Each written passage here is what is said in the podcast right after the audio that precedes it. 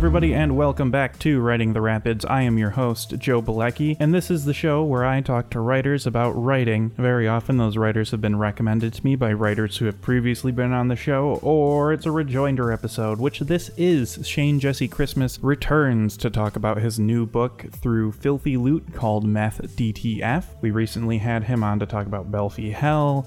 Xerox over Manhattan. He has another book out through Amphetamine Sulfate Press called The Sex Shops of Sherman Oaks. All relevant links will, of course, be in the show notes. Before we get into my conversation with Shane, I'll remind you that you can help out the show in a variety of ways. You can subscribe to my Patreon at patreon.com slash noisemakerjoe. For a measly $2 a month, you can get these episodes as soon as I'm done editing them rather than a couple days later. You can also throw me a one-time donation at paypal.me slash noisemakerjoe, or you can buy my book. It's called Tired. It's on Amazon. I'd also encourage you to rate the show wherever you listen to it. You can also go on social media and tell people that you liked the episode, post a link to the episode, and encourage other people to listen. That helps me out a whole lot. Now, without further ado, let's get into my conversation with Shane.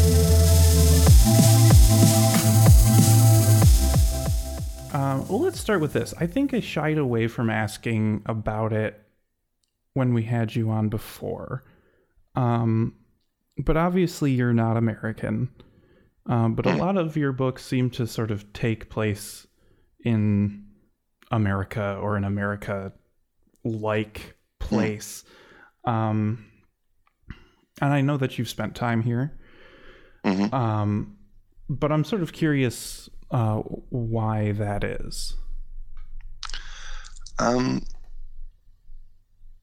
I think there's a couple of reasons. So, um,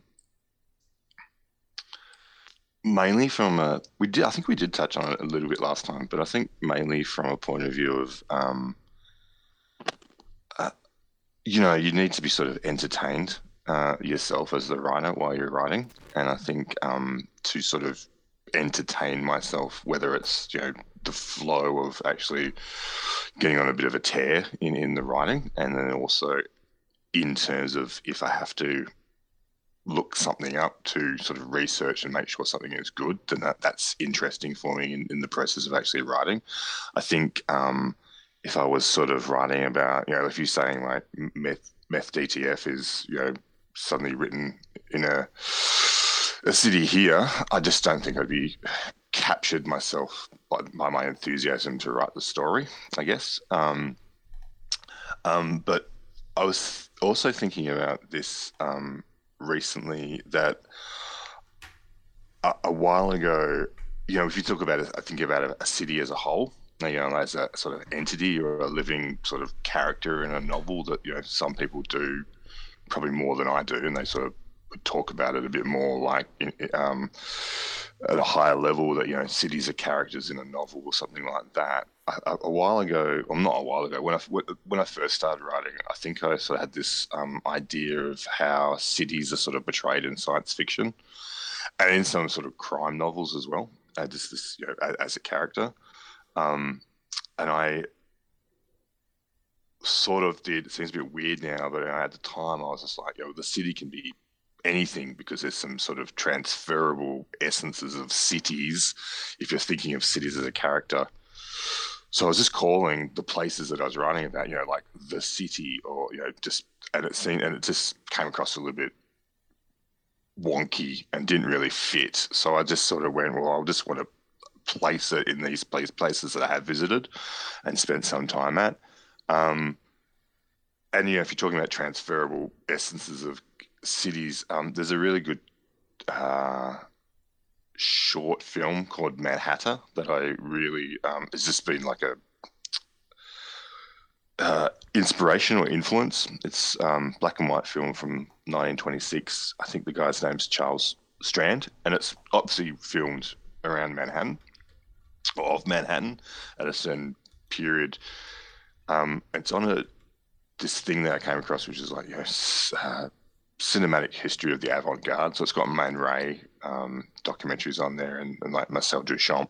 Mhm. Um, this one's quite conventional, so to speak. It's, it's lots of big shots of you know, skyscrapers um, noir in the sense of you know, using black and white and shadows, lots of steam, you know, manholes, um, but lots of shots of like say the Staten Island ferry, you know, so a big ferry coming in with this like, and then just like this, you know, hundreds of people pouring out into a city. So I kind of was like, they're the things that I sort of really wanted to capture. And then I was just like, well, that can be anywhere. But I think in terms of rather than just saying, oh, it's the city, really just concentrated into like these big cities. And then um,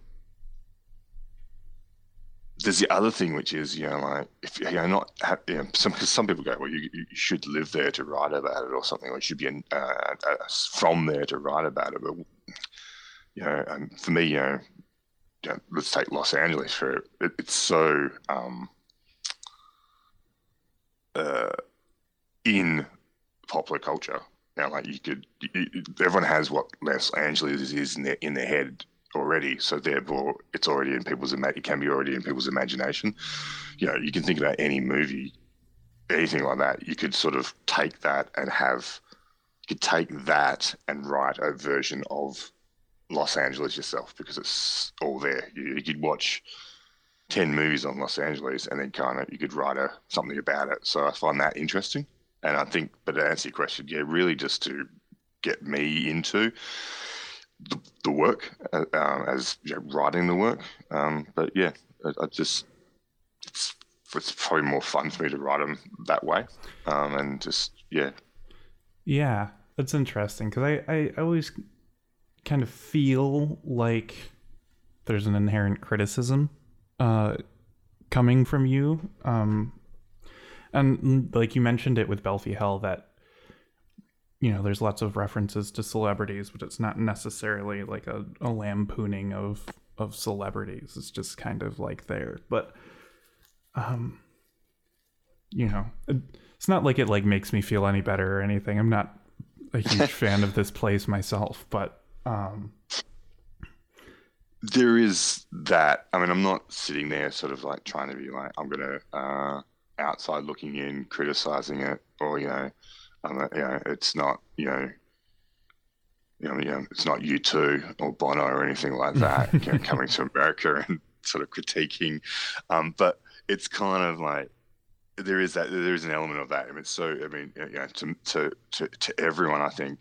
yeah, America is so writ large in the world that it's interesting that you know, yeah, celebrities, Hollywood, LA, it's an interesting thing to look at, and it's it's real grist to sort of dive into as a bit of a topic as well. So, um, but probably less so. It's it's it's it's it's a topic, but it's sort of in the background as well. Like it's not the foreground of um, why I pick up. Well, you know, want to write. Yeah, yeah. Um, and to that point, uh, there is the the post on Dennis Cooper's blog. The yes. Welcome to the World Meth yeah, DTF, yeah. Uh, which is a really cool post, um, and has a quite exhaustive list of uh, the songs referenced in the book and yeah. uh, movies referenced in the book, and then a, a long list of further reading. Um, yes. And from following you on Instagram for a while, you have um, a sort of interesting taste in music. Um, I'm I'm interested to hear kind of about um, how you choose what songs to to reference and um, just sort of like where your taste in music is at for those who don't follow you on Instagram. Yeah. Um, some, you know, my, my partner would say, is it, is it music that I listen to? um, but, um, uh, look, the song, oh, well, the song, okay. The, the, the blog post I sort of came from a position of like, how do I do one of those blog posts? Mm. Um, and I sort of just went with like a scrapbook of sorts, like break it down. Here's some stuff that's because because there are references, and you know that makes it an interesting blog post. I guess there's songs referenced in there. There's a few movies, um, and then the other the flip side to that is well, here's some stuff that's probably not evident in the book of what I was listening to or reading at the time, um, and and similarly, and and some music that I was listening to at the time of of writing. Usually, when um for every book that I've written, I've sort of done a mixtape, which is songs that I was listening to at the time. So this time it's a little bit different because I specifically mentioned songs in the book. Um, the songs playing on the radio. Um, well, my, oh god, I mean, like uh, I mean, I've got a whole bunch of music over there. Um, I mean, my two big things at the moment are probably um, like I, I, really love dub, and mm-hmm. I really love something that I really got into of lockdown was um, lots of disco. So that comes through, um, or the disco part comes through in the book. Um, a lot of those songs were um, written for something else, like they were. Uh, there was a screenplay I was writing, and there were songs that were going to go in the screenplay. Um, and I sort of didn't really go anywhere with it, and I just went, well, it's sort of similar character, so let's just put them into the into the book as well. Um, so that came about through through that. But um, yeah, um, I mean, I used to DJ um, you know, a, a, long time ago, um, and that was sort of how I um, earned. Um, that was my job for a little bit and had a little bit of a um, overnight you know, graveyard shift on a radio radio show. So I sort of and um, there was a period where I was like, oh, I might be able to earn some money from uh, writing. So I was trying to sort of like I would you know, be a very bad um, music journalist. Um, and so, yeah, if you went and Googled, you could you could find that on the internet. You know, like some um, um, very poor um, interviews. In fact, um, interviewed a lot of. Um, for a while there, I was interviewing a lot of um, bands from Detroit,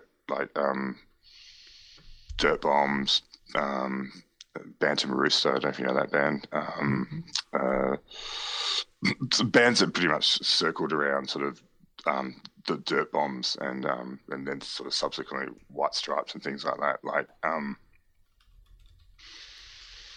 someone messaged me a while ago. I forgot. I forgot this happened. Um, someone messaged me and they were reading the um, the White Stripes. Uh, there's a biography about the, about the White Stripes, and um, I, am in there being quoted about mm-hmm. the first time the White Stripes came to Australia. So um, which was like after uh, just out they had one uh, one album or the, the two albums out on Sympathy the Record uh, Industry and I was, yeah, so I'm in there. So that's like a previous life. I'm in there, sort of being quoted. Um, but yeah, all sorts of music.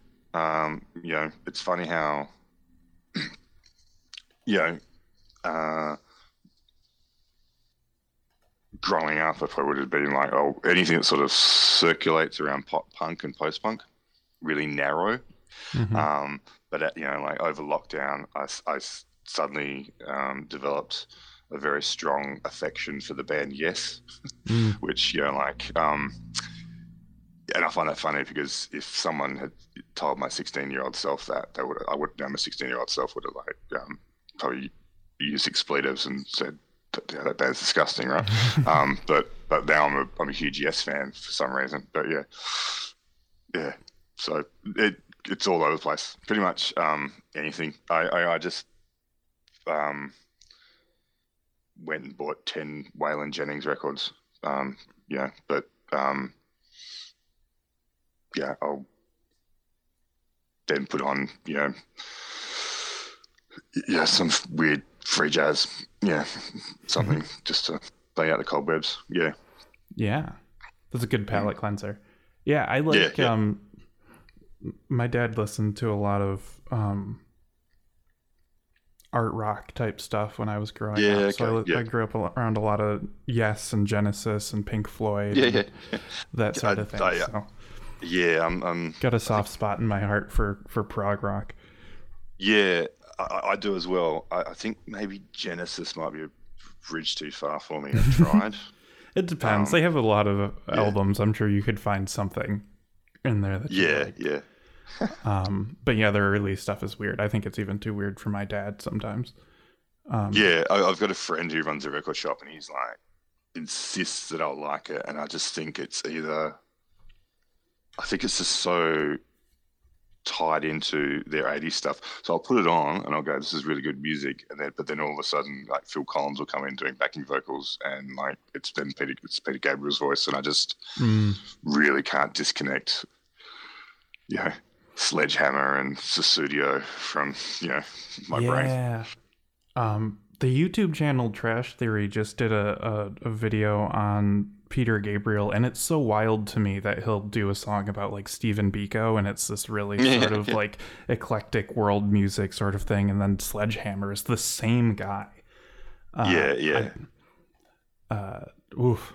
I, I don't know how, how one can have such a range, but he did. Um, so But then there's um oh sorry just Go ahead. Just, but there's a band I think it's called um Brand X which is like uh, in the late seventies is like Phil Collins is like um sort of jazz fusion band um terrible but it's Hmm. kind of like interesting to kind of go yeah he he can go off and do this sort of interesting stuff and and and, and do interesting Genesis stuff and then yeah just um I don't know, put out all that dire music that he put out in the 80s. But having said that, Easy Lover is an absolute um, corker of a song. So, um, Um.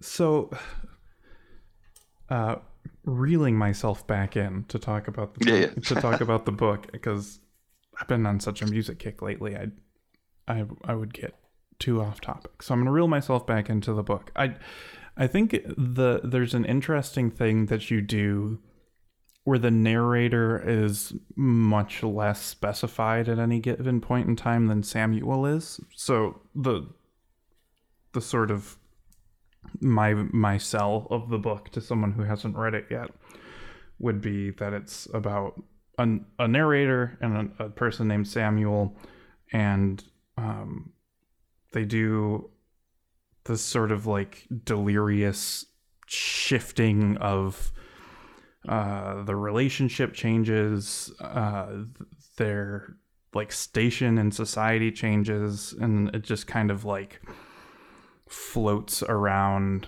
from being kind of like um super destitute feeling to a little bit more opulent and back and sort of like um the first like 20% of the book I read in one sitting and then went on a on a walk with my wife and was talking about how like oh yeah this is one of those books that's going to make me glad I don't drink anymore. Um because it felt very much like that sort of like just brief spots of lucidity. Um and um and yeah I, I i think it's sort of interesting how the narrator is unnamed. Um i read one of the reviews that you reposted where like their gender is sort of unclear or it shifts throughout the thing and samuel's sort of more of a solid figure even if um he does also sort of morph and change throughout the book. So yeah i'm just kind of curious about the um the construction of the two main characters for you yeah, I- think um, you you were interviewing someone recently, and you were talking about second person and the way that you know you you you sort of um, I think you were, what you had the conversation I got. I, I was driving at the time, so I might have got it completely wrong. But um, the conversation was sort of like how it can be.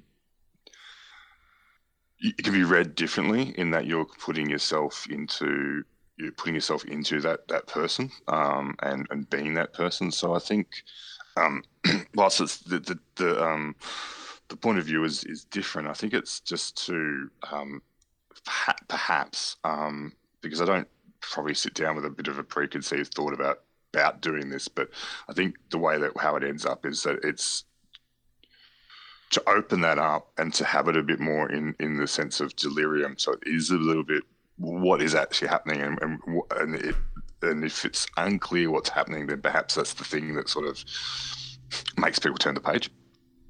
Um, and so it, it, that's the reason is to sort of have it. And I think when we spoke last, I was talking about that thing of um, wanting to elicit a feeling in in the person reading it as well, which is like I said, sort of touches on delirium. And I think to way that to do that, you know, you need to be sort of skillful in the way that you're crafting um, the book. Um, and uh, and I feel really bad because I just said the word crafting, but um, yeah, but, but, but putting it all together. So um, so I just I think that's the reason why is to sort of make it a bit unclear. Um, that's part of the mystery of the actual story. So at the end, it's a little bit like, well, not.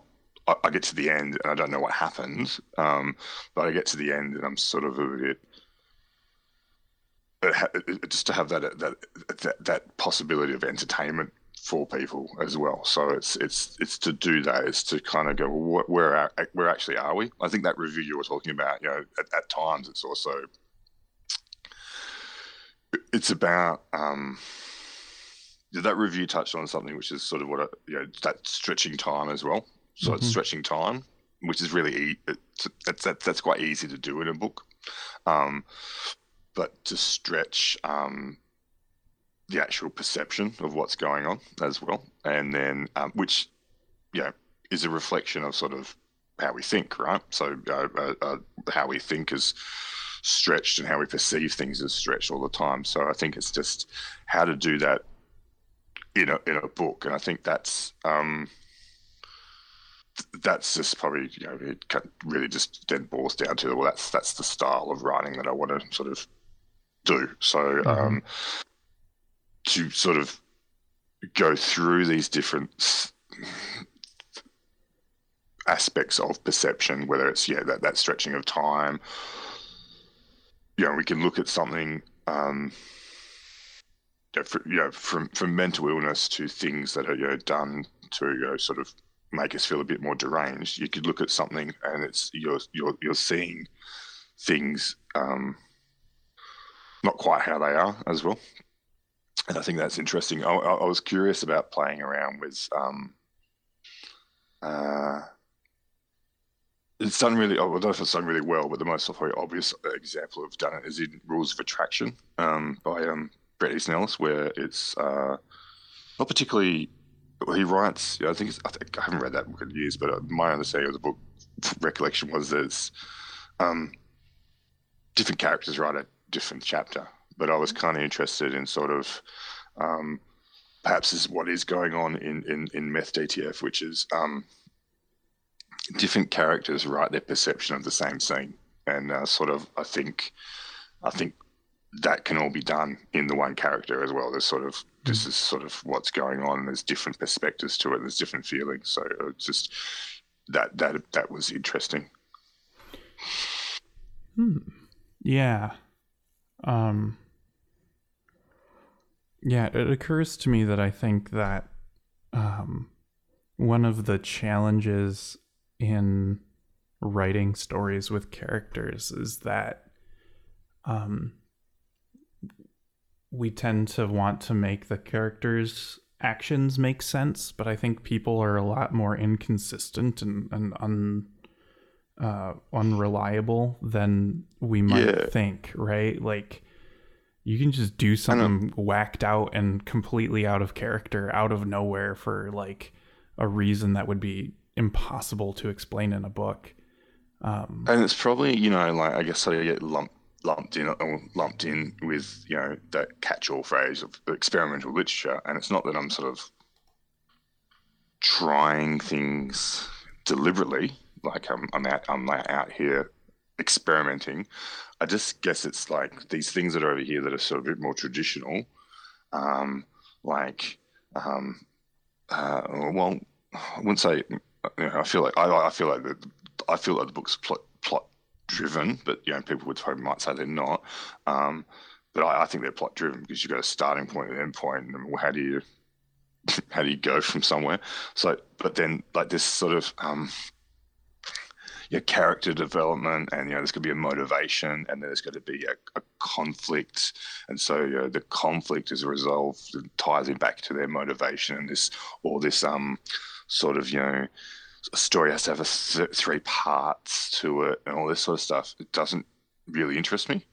So if it doesn't interest me, then I've got to some, come up with something else that sort of does interest me. And this is sort of the way I write is that's what interests me. So I guess to, to answer, I mean, it's not that there's no character development in there. It's just like it, it can jump as quickly as sort of, you know, we sort of think as well. And, and I, I, that, that, that thing, you know, it's like stretching time that really resonated with me. You know, someone saying something back to me, I was like, yeah, well, that's the thing. It's sort of, um, yeah, it's, it, it's, there's an element of um, conceptually time travel there um, within um, moments as well. Yeah, so.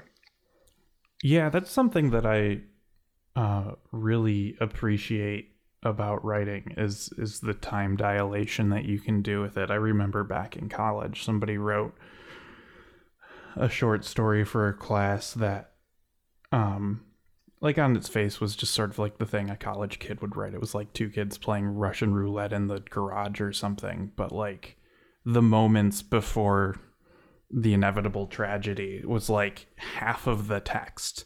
Um, and so like you know, time's moving really fast at either end of the story, and then in the middle it's like a moment stretched out a couple hundred hmm. words.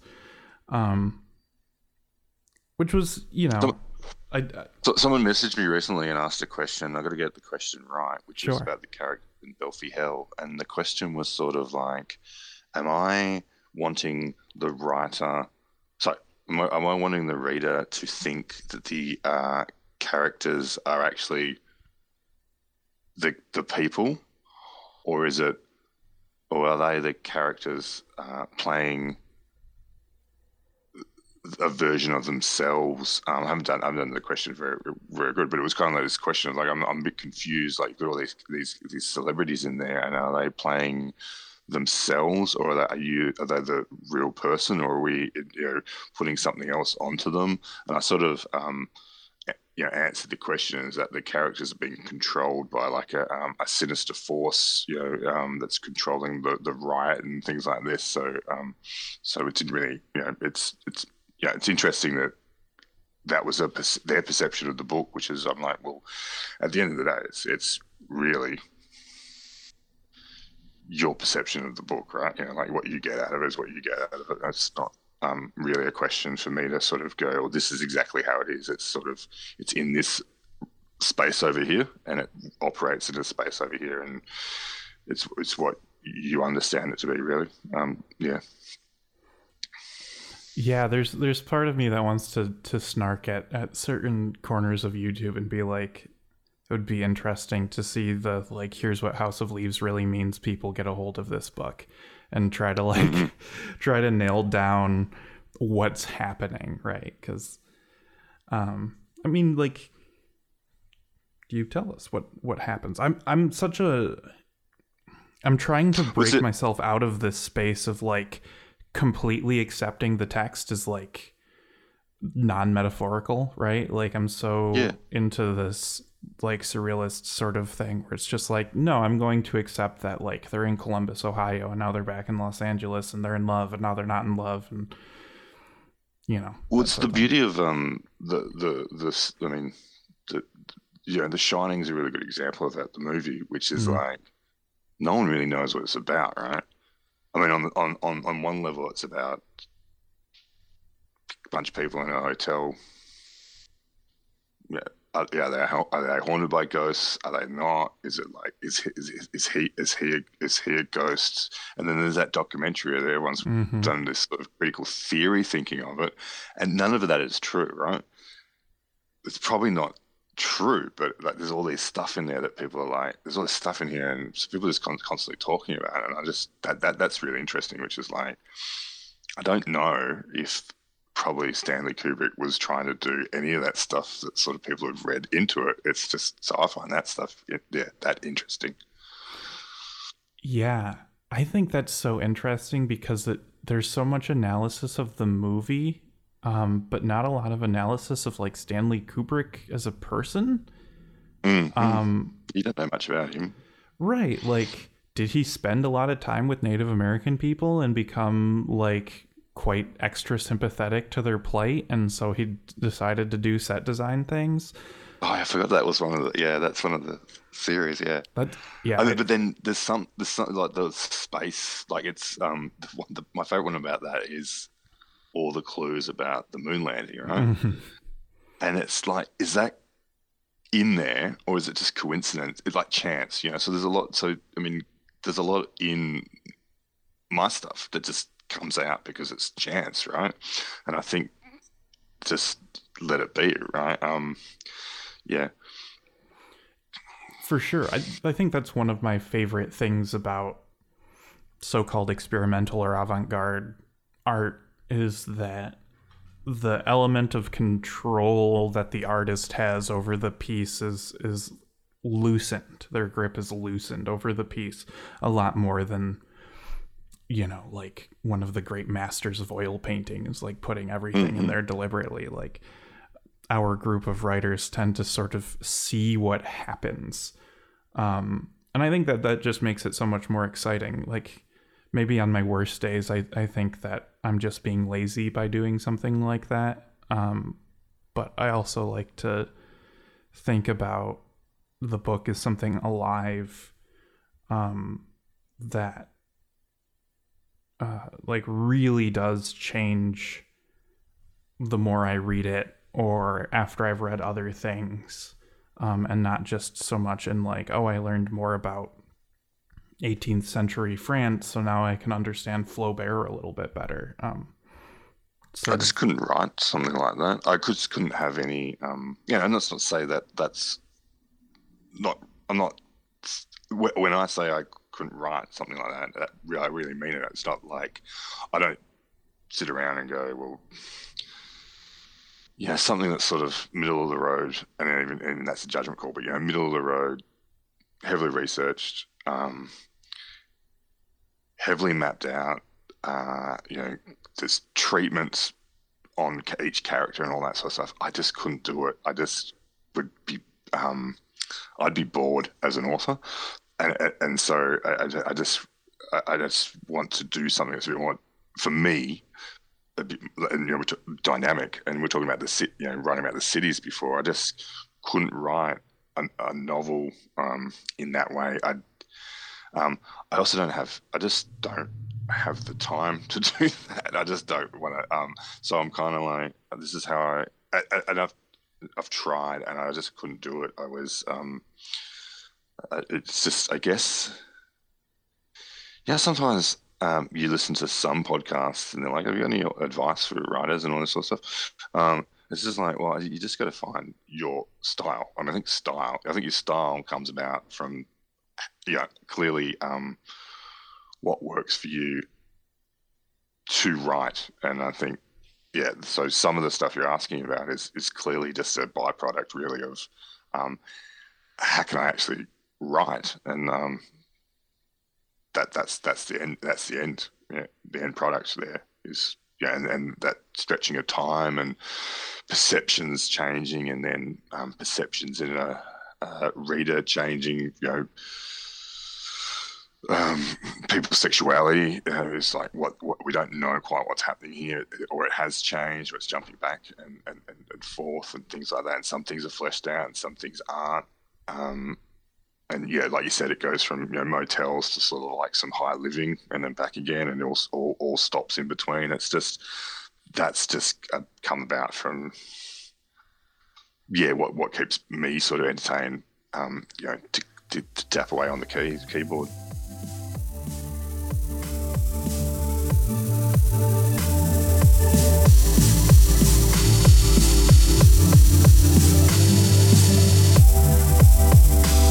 Thank